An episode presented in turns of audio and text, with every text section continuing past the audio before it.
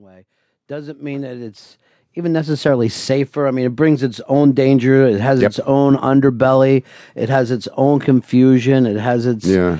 own quiet desperation. Even you It's know, true. It's true. And and, and and even though the film doesn't like try to hit it on the on the head, economic hard times have come to the whole country. Yeah. And and you and without anyone ever really talking about it in the film, you feel it. Yeah. if a guy's going to lose his his his his crop of of trout, how's he going to be able to pay his mortgage? Right. I mean, so you, you get you do get that sense, and it's. Uh, it's just good that, that I think that the young filmmakers are starting to like really speak from where it is that they live. And it is um, it is an interesting thing that you brought up that that maybe it- if it wasn't uh, you know if it was five six years ago even if somebody lost one crop you could be like oh now I'm going to have a bad year Right. but now and I mean across the board with Yeah. everyone I know That's right. uh, something bad happens everything can fall down Yeah. everything can fall down Yeah. and even if something bad doesn't happen, most people who just I I'm on the same pace that I was five years ago. Yeah. But now my you know my nose is Oh, underwater. you're right. I mean, a lot of people that that normally didn't live completely paycheck to paycheck, Right. But had you know had a you know a little bit of skin left over at the end of it to put in the bank or.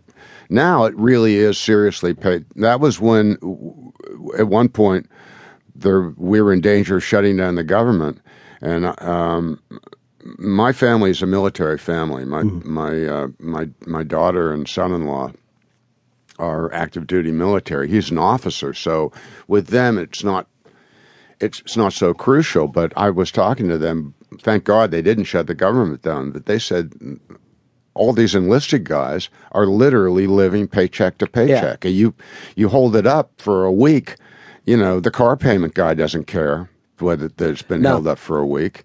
Uh, he'll take the car back. Same thing with with rent, with food, with everything else. So it's you know i- i- yeah, it, it's uh, everything is is kind of the the needs are all heightened now because we're kind of in the bucket. Well, you know, a military life used to be somewhat stable, but now even with the money that those guys are making, you know, you're starting to fall below poverty lines. If anyone Yeah. tries to have a a family with that, Yeah. Uh, so stress is across the board, Yep. just across the board everywhere. Now, for an actor, you're going to pick up on that, whether it's even in the script or not. I imagine. I mean, Yeah. you're you're a reflection of whatever Yeah. times are going on. Yeah, yeah. I mean, what I also knew from, about this movie was that, it, it, to some extent, I was playing a, actually a guy I know who's the sheriff of uh, Gooding County, and um, with my part, it, you know, I, I probably had the most like overtly comedic part in the film.